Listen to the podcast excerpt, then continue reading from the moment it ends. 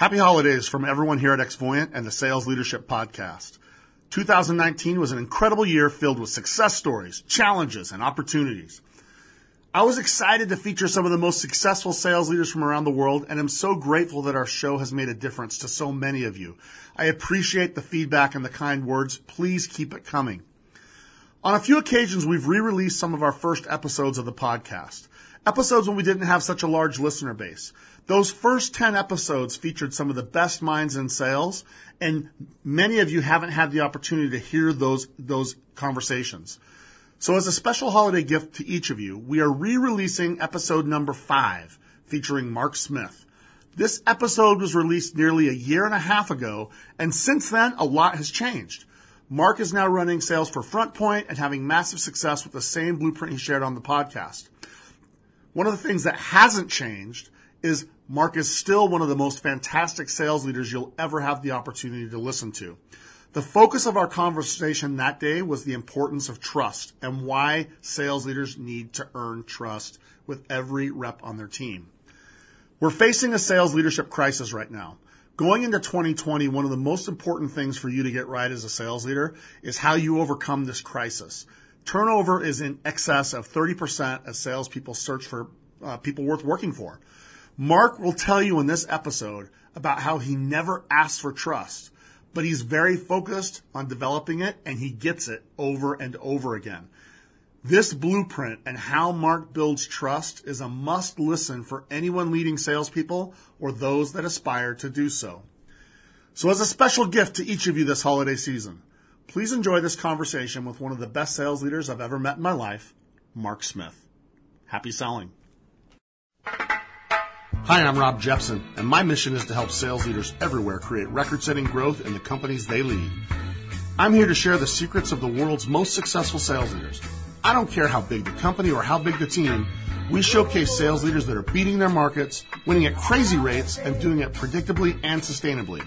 Now, get ready for some serious insights from sales leaders that are making it happen. And remember, don't worry, we got you.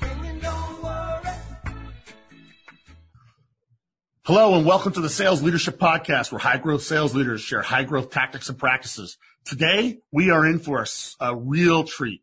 Mark Smith is the V P of Sales for Womply. Now, Mark has engineered a high-growth SaaS sales team that is smoking all of its growth targets. Not only is he turning heads with the performance of his amazing team, but he has turned a lot of people's heads with his no-nonsense approach to leadership. I cannot tell you how excited I am to have this dude on our show. Mark, welcome to the show. Thanks so much for joining us. How are you? Uh, I'm quite well, although uh, now with that introduction, I, I guess I have to live up to the hype. if there's Hopefully one thing, I can. If there's one thing I know about you, bro, you'll overdeliver. Okay. I'm, hey. Honestly, though, I'm honored to be invited. I, you've had some really special guests, and I was actually just talking to uh, a colleague of mine, and so I'm about to be interviewed by somebody who runs circles around me, so hopefully uh, I'll be able to live up to it. Whatever, dude. Let's let's get to it, man. Listen, you're doing awesome things at Womply. For those of us that are that are tuning in as regular guests, can you just give us the quick overview on Womply and, and you know the high level story on Womply and what you're doing there? Sure. So Womply, uh, we focus one hundred percent on small businesses. We have a, a suite of software products that we distribute uh, through a partnership base and also through uh, inside sales. So our official uh, mission statement is that we help small businesses thrive in a digital world. Uh, more plainly, I wake up every single day and I do nothing but help American small businesses achieve their dreams. And, uh, and I get to help my employees achieve theirs in the process. Um, you know, I've done a lot of different types of sales. Uh, a lot of people love enterprise sales or uh, large ticket items. Those are great. Those are a lot of fun, but it's pretty cool that, that when we do a good job, Um, an American small business gets stronger, and somebody who took a huge risk uh, to start that business and, and is worried about their employees and their products and their own family, we can just help them uh, get a little bit further along. So it's it's really, really rewarding. Uh, we've been around for about seven years, doing a lot of sales for about the last three, and I've been with Womply. I think this is my thirteenth month. That's crazy. I, I can't believe that, because when I first met you, you know, we we started talking a few months ago, and you were coming up on that twelve, you were coming up on your year mark, and you were sharing some of the growth. Uh, what you've done there, Mark, is remarkable. I've had the opportunity to listen to you talk. I've had a chance to watch some of your reps work. You've built a machine over there. Tip of the cap to the growth. I, I, is there any kind of growth that you can share, things that have happened in the thirteen months that you've been there? Yeah, you know, that's a, that's a tough thing in, in a small, uh, well, in a startup business, but, you know, we've obviously had major growth in revenue and volume, but we also look for growth in, you know, the retention of our customer base hmm. and our employee satisfaction. And we've, we've really kind of broken records all the way across the board. Um, when I, when I started the first month, um, at Womply, we did about fifteen hundred new, new subscriptions. Wow. Um, and within six months, we were at just under five thousand new subscriptions with about half of the staff. Are you uh, serious? Yeah. So th- that's why I always say it's, it's funny to answer the growth question because, you know, the revenue growth, it's just a number, right? Yep. You're, you're you make more money and we continue to, to grow our revenue, but that's actually not that interesting because there's a lot of things that you can do to grow revenue that kind of shroud whether or not you're truly growing as an organization. And so um, the reason I joined Womply, number one, I just love working with small businesses. But number two, I, I, I love to take, you know, really well-run kind of mid-sized sales organizations and show them that they could be exceptionally run. And honestly, one of the first things that happens is that we get smaller. Um, we, we look at some back-end processes and different ways of routing leads or different ways of selling and different ways of, you know, building people up and training them, that you end up, um, honestly, unfortunately, you lose some people because they struggle with change.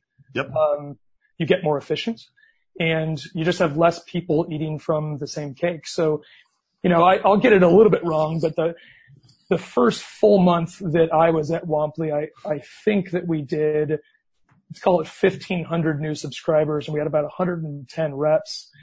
And in November, I think we were about forty-six hundred subscribers and we had like fifty reps. Um, wow, that's amazing, Mark. Well, it's cool just because, yeah. you know, at the, at the same time you're tripling your volume, you're able to lower your costs, you're able to, um, you know, pass on savings to your customers, while at the same time your employees are making far more money. So, you know, it's, it's a win for everybody. Um, and I, you know, I, I don't take any great pleasure in managing a massive, you know, domain. What I want to do is like have a good, solid team that love what they do. They're ethical. They care about our customers. They always want to work on their skills. And, you know, if I can break records with fifty people, great. Uh, if I can do it with one hundred, that's great.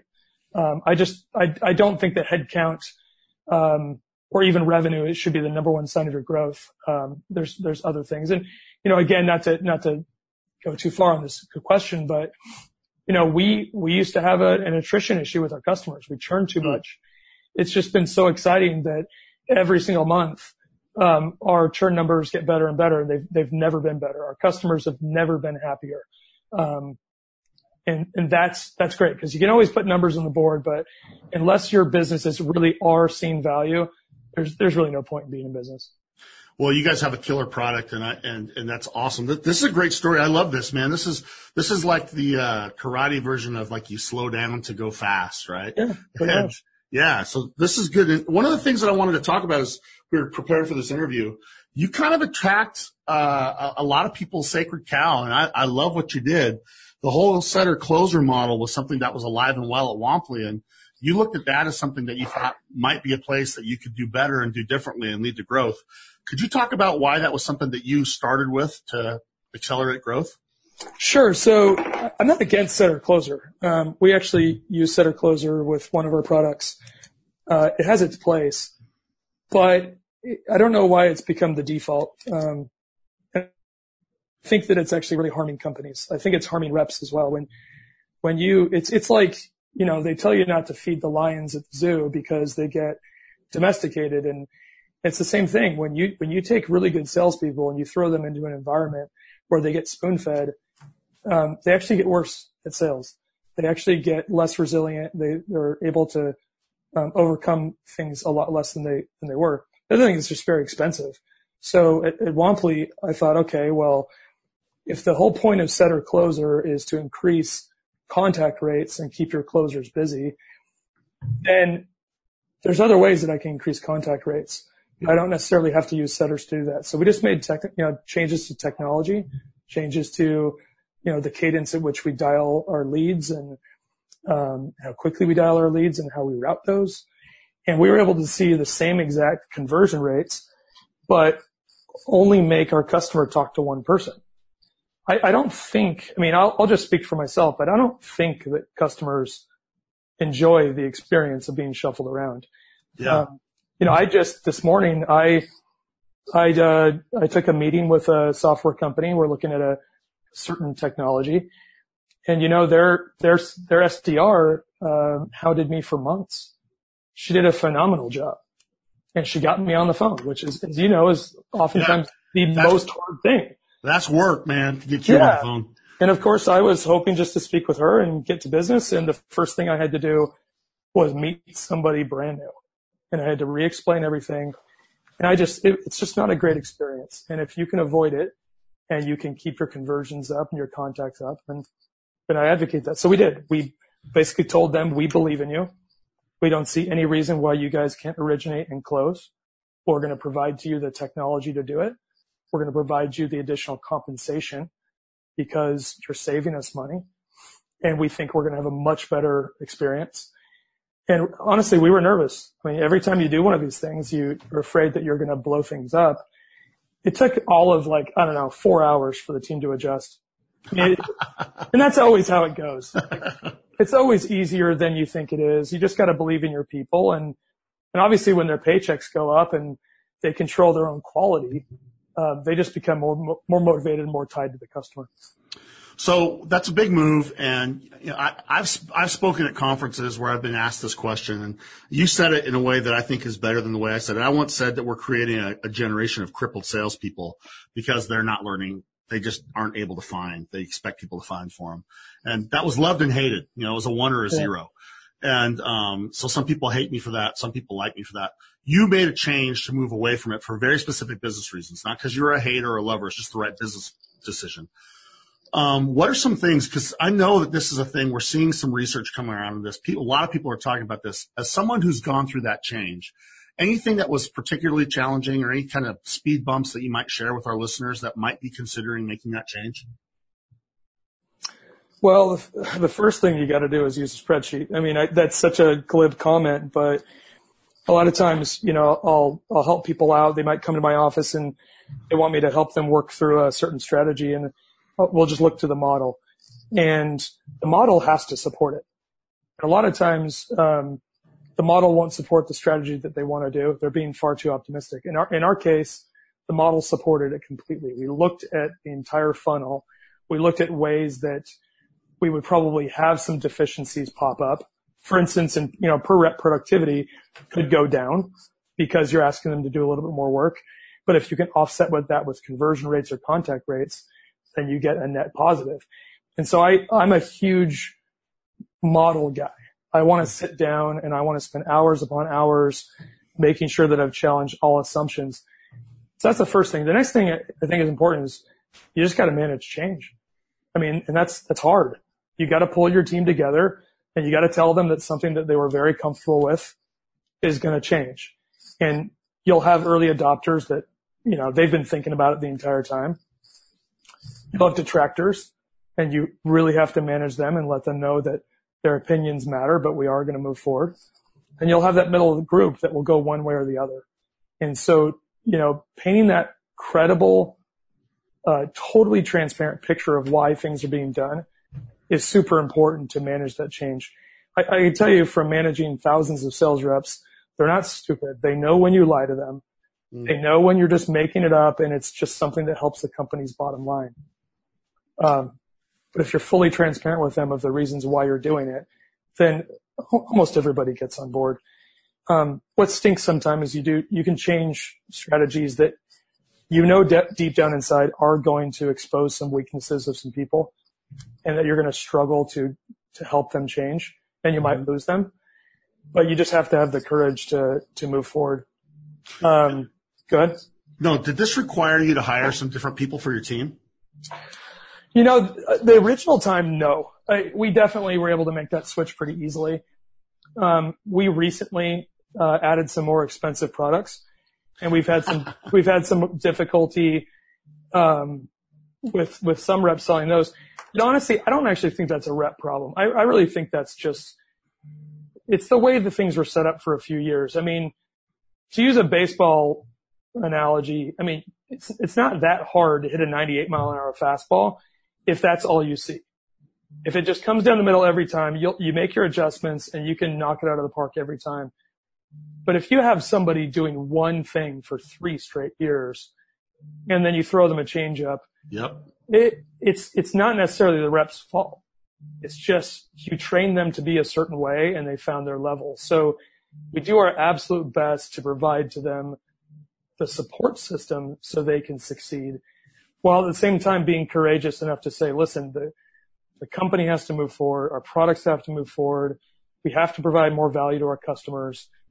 And uh, we hope to keep everybody, but sometimes you can't. Now, we do look for other tools. Like, you know, I'll, I'll plug I'll plug you. I mean, you, you know that we're we're thrilled to start Dexpoint because we think that you've built probably the best framework for sales coaching that I've seen, and it's much better than anything I've ever done. Thank you.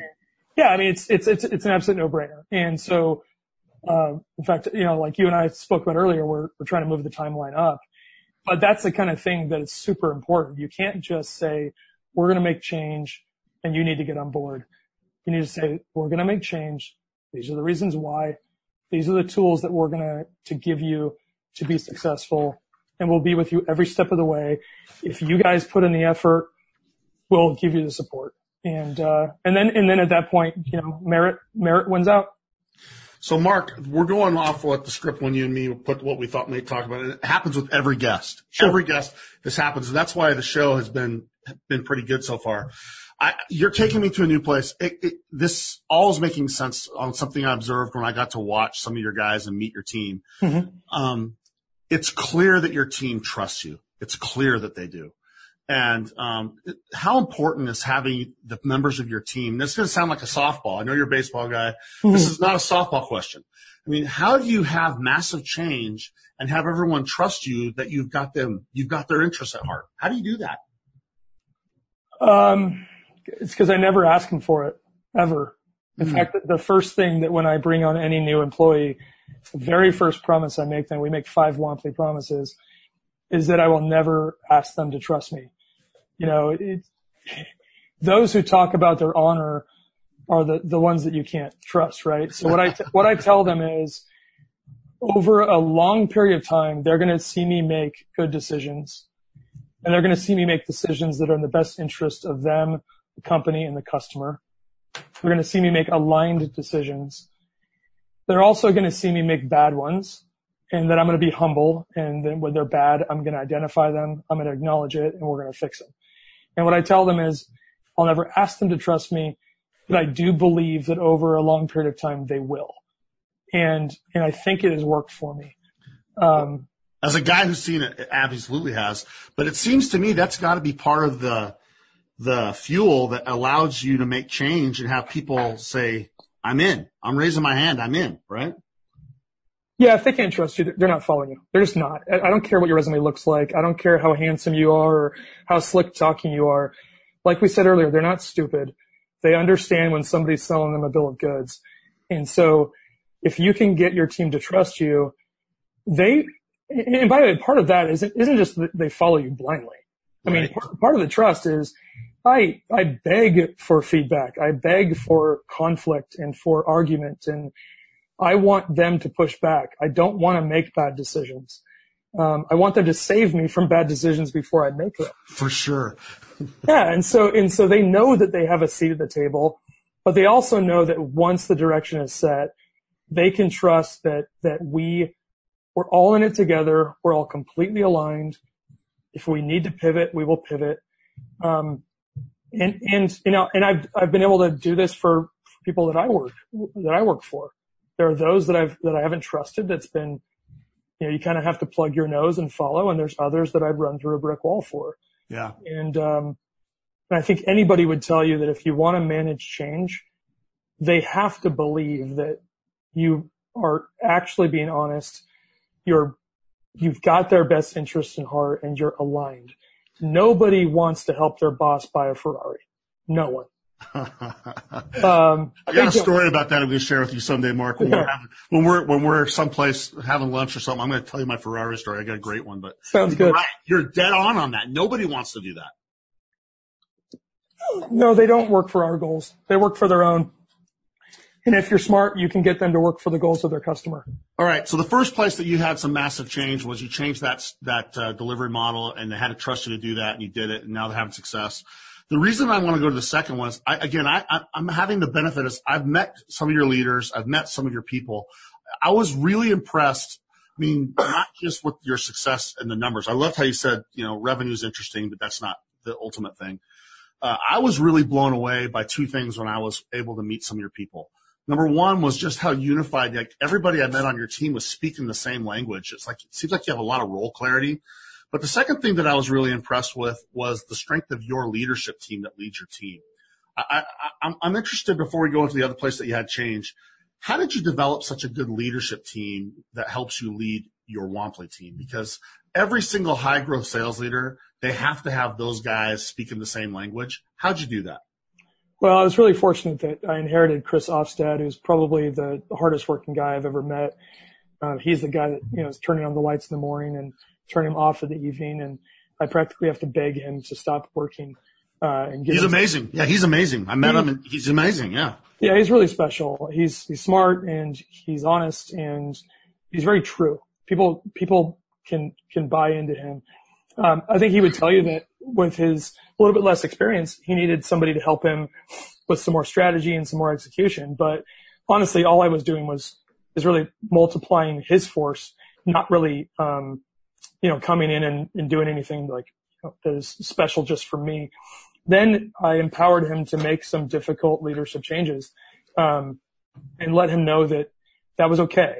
And that it, you know, it should always be difficult for you or else you've lost your soul. But in the end, you have to choose between, uh, loyalty to failing leaders, or you have to choose loyalty to a hundred people that, um, follow that leader. And so, Um, we had to make some changes, and we had to bring in some different leadership. And we also had to, to bring in a leadership team that complemented each other. So there, I have some leaders who they just want to be told, uh, their marching orders, and they'll get it done. We have others that get heavily involved in strategy. We have others that are definitely the, the people, um, and the people, people leaders. And we have others that are the, the real processors that want to think through. So we complement each other. Um, and make sure that we have every sort of leadership skill in the team at any given time. And then what we did was we, we wanted to show the team that we truly were looking for internal promotions. Um, and so we identified some really amazing internal candidates and had the opportunity to promote them. In fact, I, I think, I think we've done like thirteen promotions, and I think eleven of them are internal.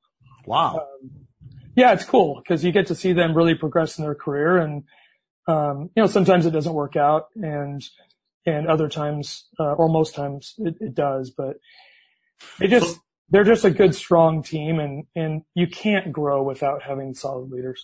So you're building trust because people trust that you're going to help advance their career. Number one, they're making more money because you changed the delivery model, and they're making more money. They're having more success. Number two, they're having career opportunities because they're not seeing, you know, you're looking outside, you're looking from within first, so you're developing these people. And number three, it occurs to me, Mark, they're not hearing different things from Chris or you or any of the others. You got a number of people that that are all speaking the same language. Um, I think that's easy to say, and it's uniquely done by you. As you look at how you've done that, and anything top of mind on uh kind of one or two things that made it so that actually was able to thrive inside of Womply? Yeah, I th- so I, I think I did. A lot of people will disagree with me on this because I think that the, the new age, yeah, the new age is that everybody should lead through consensus. And um yeah. I, I, I always remember that quote, like, you know, search all the parks in the world, you'll never see a statue of a committee. I agree with like when when you take the when you take the title and you take the paycheck, I think you have to accept that after you get the pushback and after you build consensus, the buck has to stop with you. And that message must come from you. It's got to come from the top down. And that message has got to be bought into by your leaders, and it's got to get carried through. But I, but I also have to model that behavior. So, for instance, um, I don't think you'll ever find my manager saying, guys, we have to do this because Mark says so. And I think, I think you won't find them saying that, because I will never say to them, hey, guys, we have to do this because Toby says so. Yep. We take accountability for our decisions and we forge ahead. And, and I think that is what has kept our messaging relatively constant. Um, I think we also benefit from having a product that is, is it really lends itself to having a consistent message. And okay. So it, it goes all the way down through the sales process, but still we, we're act, I'm actually really thrilled that you think we're consistent, because the reason I want to bring your software on board is because I think we actually need help with that. Right? Well, I'm just talking about, I watched your guys talking about strategy the way that your your senior leaders were talking about things, which was what you talked about. And in fact, in a meeting that I've sat in with you, I watched how you guys were able to disagree, but then come to congr- to uh, all consensus on what you're going to do moving forward. And I get to work with leadership teams around the world, and I was super impressed with that meeting that we had. I, I watched that happen. Like, it's not always like that. So. I appreciate it. Yeah, I feel like if you're not yelling at each other every now and then, then you're doing something wrong. I mean, your people should be, they should be really passionate. So, go ahead. No, so I, I'm I'm worried about time, and I just, I don't want to skip two more things, Mark. Yeah, go ahead. You're, you're, you've done such, this has been awesome. I didn't expect to talk about trust. I really see that that's such a key ingredient for what you've done. Uh, at, at Womply, you've created this place where we're going to work hard, we're going to challenge each other, but we're going to trust each other that we're going to execute. Uh, that, yep. I think that's that. It screams at me. I want to then say, because we only got a couple more minutes before we're going to start wrapping it up. Given all of these things, what would you say your biggest challenge was? Um, you look back on the last thirteen months, done amazing things, killer team, all kinds of subscription growth, all kinds of change that you made. What's the biggest leadership challenge you've had to overcome? Um, I think there's a couple things. Number one, you have to have the courage to um, have deliberate plateaus. When you make change, you have to be willing to um, to enact the change and to make sure that you set up a framework where you know whether it does or doesn't work, or whether you're just getting lucky. And that can be really hard to resist. It can, it can be hard to resist, like, exponential growth, but you have to. Because you can go out, you can sell, you can have an amazing uh, conversion rate on a new product from day one, and you just want to pour fuel on the fire, but you don't take the time to learn whether or not um, it's repeatable and scalable. So I think that's one thing that is really important. You've, you've got to make sure that your your growth is, well, it can be it can be explosive. It has to be very deliberate. The other thing with leadership, the hardest thing for me, because I think it's been hard for people to convince me in my life, is that my leaders are more capable than they think they are. I can't tell you how many times they are asked, you know, a, a young leader or even a veteran will ask for advice, and I think, man, they know this answer. Why aren't they believing in themselves? And so, so much of what I do, and I don't want to like give away a, a secret on, on, uh, hopefully they won't listen and, and know how I'm, I'm doing this, but I spend most of my time when I interact with my leaders revealing to them that they already know how to do it, that they are smart enough, that they are courageous enough. And, you know, I had a, a, a young manager come to me one time, and he was asking me questions about everything. And I said, you know what? I want you to do whatever you want to do to retain customers. You have no retention framework, nothing. Spend whatever you want to spend, do whatever you want to do. Just every five customers you save, I want you to come and tell me what you did. Hmm. And he did that for thirty customers. And after the thirty, I said, Devin, what did you learn? And he said, well, I learned that I made the right decision twenty-nine out of thirty times, and the thirtieth time didn't really hurt us. And I said, yeah, like you, you, you're so good. Just believe in yourself.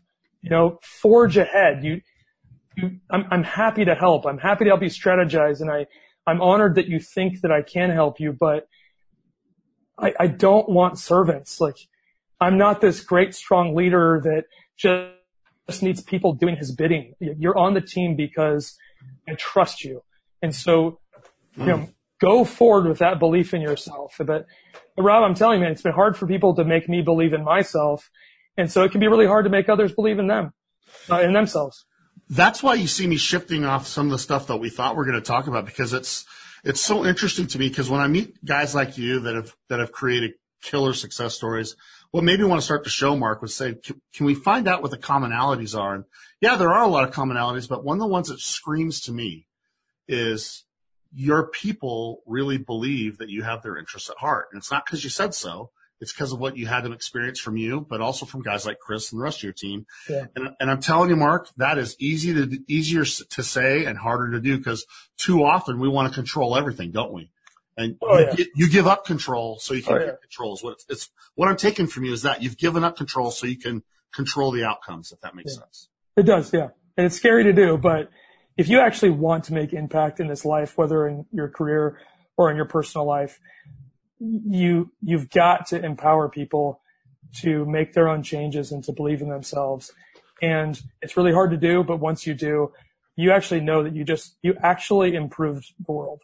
And I know that sounds a bit cheesy, but you know, most of us are going to have pretty average lives and pretty average careers. If you can help somebody break a cycle in their life, in their career, or in their personal life, and start to believe in a, in a better version of themselves, then I think you can, you can live a life and say that you made a great impact. Yeah, that's awesome. We were going to talk about all kinds of things. I'm going to have you come on again someday. We'll talk about when you launched your second division, your newest sales division, and how that's kicking ass and, you know, faster than anybody else thought. We'll talk about that. But I think the bigger takeaway is for the leaders around the world to take what you just said there, Mark. If you can have people start to believe in a better uh, version of themselves and trust what you're saying, it changes faster than any other sales tactic ever could. Yeah, I hope so. So I'm going to wrap up the way I always wrap up. I can't believe it. I, I tell everybody we're trying to do twenty-five to thirty minutes. We're already past thirty because you're so awesome. Thanks, thanks so much, first of all. You got it. Um, you already answered my question on biggest sales challenge. One of the things that I love, and you actually just made a killer LinkedIn post about this, sales leaders are that are killing it. We have one thing in common. We like to find, you know, what's new, what's next, always be learning. That's mm-hmm. kind of one of the things. And I love the post you just did. Hey, to all you people that are reading fifty books a year, I read twenty. It was a great post. I loved it. I thought it was, you know, made a great point. I don't care about how many books anybody's reading. What I want to know is for you in your career, what's a book or two that you've read that you say every sales leader ought to read? Oh, gosh. How do I pick? I mean, honestly, my favorite one is a book called It's Not How Good You Are, It's How Good You Want to Be. It's like fifty pages, and each page can be read in about five seconds. But it, it is, uh, it's written by Paul Arden, who is this genius ad exec, and he just cuts to the heart of so, so much. And it's one of those things where you can just pick it up throughout your career and read one or two pages, and, and they'll speak to you in a different way. It really challenges assumptions and helps you be creative. Um, Another book, I'll just tell you one that I'm reading right now. Um, well, I just finished seventeen seventy-six by David McCullough, which talks about Great George book. Washington's leadership. And right now I'm reading um, Team of Rivals about Abraham Lincoln. And, you know, I'm, I think I'm, I, I've, I talk a lot about, I don't, I don't really read sales and leadership books, but what I do try to do is read um, books where I can glean real life leadership from people. And seventeen seventy-six and Team of Rivals have just made an incredible impact on me over the last, um, last few months, just about, you know, realizing that you, you don't, you aren't going to have control over everything. Um, you got to stick to your principles. You got to empower your people. You got to deal with some, some real struggles. Love it. But, but you can, you can do great things even with very, very average, um, upbringing and skills. And that gives me a lot of, a lot of purpose because, Um, contrary to a lot of people's belief, I don't, I don't think that highly of myself. I think that I'm a work in process and I want to change and I want to get better. And so seeing that other great people from the past did just really gives me inspiration. Those are great books. We'll get those on the library at our website. That's, uh, yeah. those will be good additions, uh, to what we have there. Mark, this has been really for me, uh, a great experience. You're, you're having me think back now and say, what moves am I making to make sure everybody on my team doesn't just take me at face value, but they, at their core, they trust that what I have is their interest at heart. I, I think this is going to be a, a really important episode for everybody that listens to it. How do they, how do they learn more about Womply? How do they learn more about you? How can they follow you? You got a ridiculous following of like fifty thousand people already. How can the listeners here get more of you? Uh, they can listen to your podcast. I mean, you're one of the best interviewers. No, honestly, uh, but people always ask me, like, how can they learn about me? Honestly, my LinkedIn feed is pretty much just a running stream of my, of my thoughts and my style. Um, and then just go to womply dot com and, uh, we put out, or follow us, our LinkedIn page, um, because we put out uh, a ton of, a ton of content. And Womply, we may not be well known, but yeah, you know, we're in national publications almost every day because of, Uh, the data that we have on American small businesses and its impact on the economy. And I would just encourage people to never forget about Main Street. I know it's really exciting to make a five million dollars sale and help a billionaire get richer. But, um, you know, our economy is, is built on the back of entrepreneurs who are starting small businesses. They are the main drivers of employment growth. And these people are really special. They care deeply about their businesses and about their customers. And I just hope that uh more people will jump into the small business market, and we can push each other to provide better products and services to what is a very underserved part of our economy. Can't finish it better than that. Mark, you're amazing. You're fantastic. I, I cannot wait to get this this live for our listeners. I want to thank you, first of all, for the great thoughts. Second of all, just for taking the time to be here. But mostly, I really feel, you don't like it when people say this, you do great things to help sales leaders around the world get better. And I want to thank you for that. Well, I'm honored to be on this podcast. I'm honored to be a friend of yours. And I can't wait to start using your software. And um, let's get together soon. Okay, buddy. He's Mark Smith. He's making it happen. They're growing fast at Womply. Uh, follow him on LinkedIn. Check him out on womply dot com. Uh, been my pleasure to be with you, Mark. Have a great day. Thanks, buddy. Hey, everyone. What a fantastic conversation. I hope you were as inspired as I was as we had this. You know, it's it's fun because as we get ready to break down this so what, I want to go to why we started this podcast in the first place. Our mission was to introduce you to high-growth leaders with high-growth practices.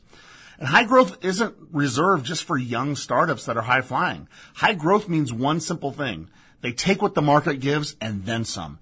They do more than what the market allows. They are market beaters. And so we've introduced you to leaders for really mature companies that are several hundred years old to companies that are very young and emerging that are only maybe a couple years old and everything in between. And today we introduced you to one that is doing exactly that. Mark Smith has engineered a team that is smoking what the market gives.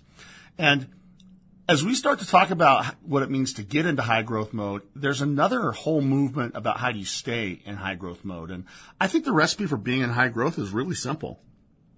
Amazing leaders have to build amazing teams that create amazing customer experiences around amazing products and solutions.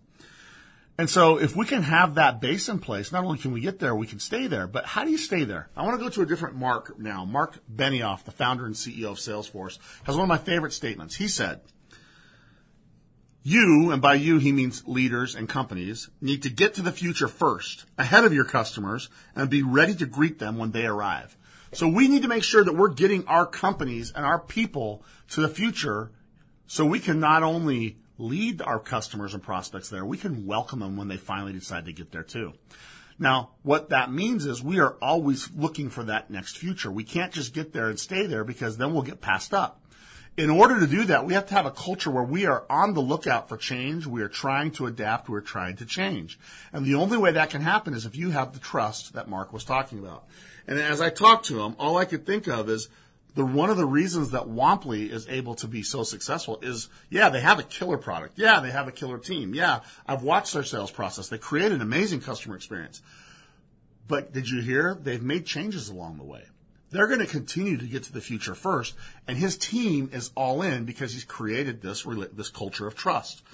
Mark's idea of trust is trust is the currency of relationships, and relationships are the currency of change. And if you can have those things in place, there's nothing you can't do. Now, you'll notice the very first thing he said was, I don't ask him to trust me. Womply promise number one of the five they make is, I will never ask you to trust me, but you will over time.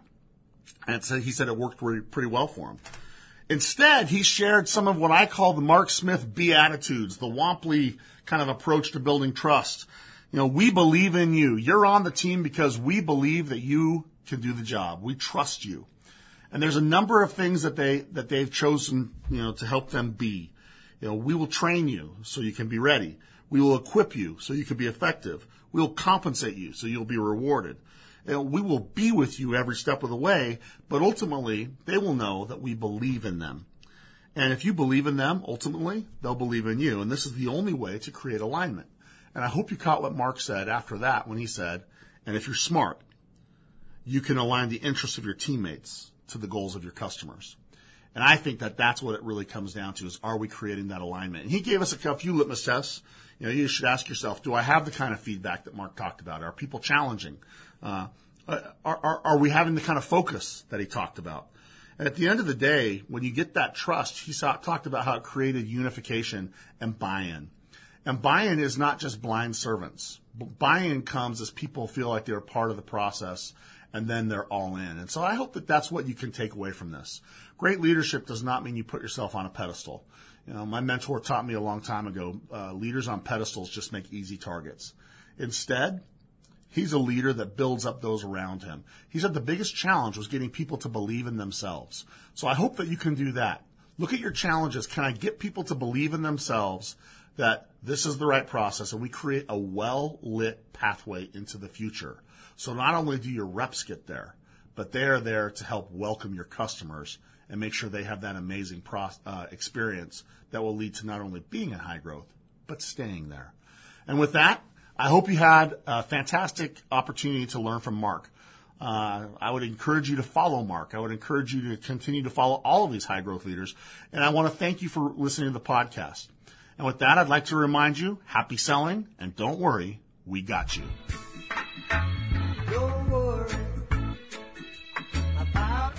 Thanks for joining us for the Sales Leadership Podcast, your weekly pipeline to the most successful thought leaders and rainmakers in sales. Make sure to check out additional episodes at w w w dot sales leadership podcast dot com. The Sales Leadership Podcast is produced by Brian Jepson and is sponsored by Xvoyant, the modern sales leadership platform for salesforce dot com users. You can visit Xvoyant at w w w dot xvoyant dot com.